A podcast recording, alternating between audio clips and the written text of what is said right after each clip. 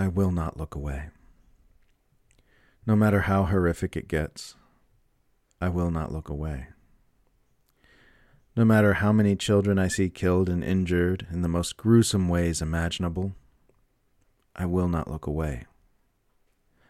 No matter how much human suffering I see by keeping my gaze on Gaza, I will not look away. No matter how many nightmares I have, I will not look away. No matter how many tears I shed, I will not look away. No matter how many reasons the propagandists and manipulators come up with for me to turn my gaze elsewhere, I will not look away. No matter how many insults and accusations I am tarred with for refusing to look away, I will not look away.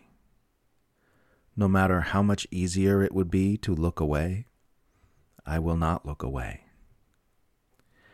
I will not avert my gaze. I will not become distracted. I will not lose myself to the sedated stupor of escapism. I will not do my best to pretend that everything is normal and that life is basically fine.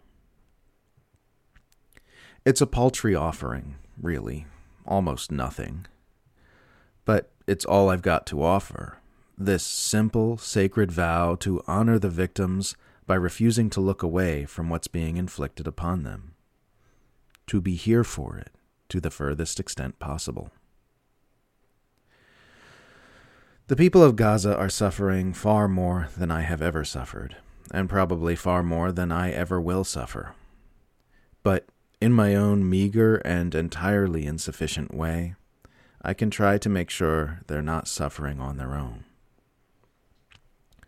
to the extent of one person's gaze, one person's attention, one person's reverence, I can ensure that the world has not turned their back on them. I can ensure that, to that extent, they are not forgotten.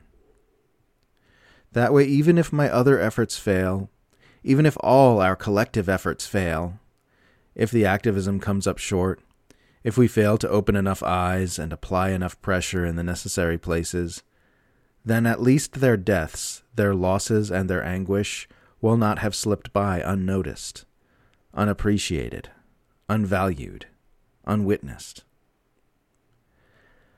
I will not look away, because these lives matter and I have a duty to honor them.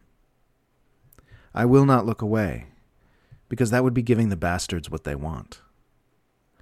I will not look away, because even in my powerlessness to help, I still have the power to bear witness. I will not look away, for the same reason that when my parents are dying, I will hold their hand and stay by their bedside until they are gone. Even if we can't stop this, at the very least, we can give them our seeing. At the very least, we owe them that.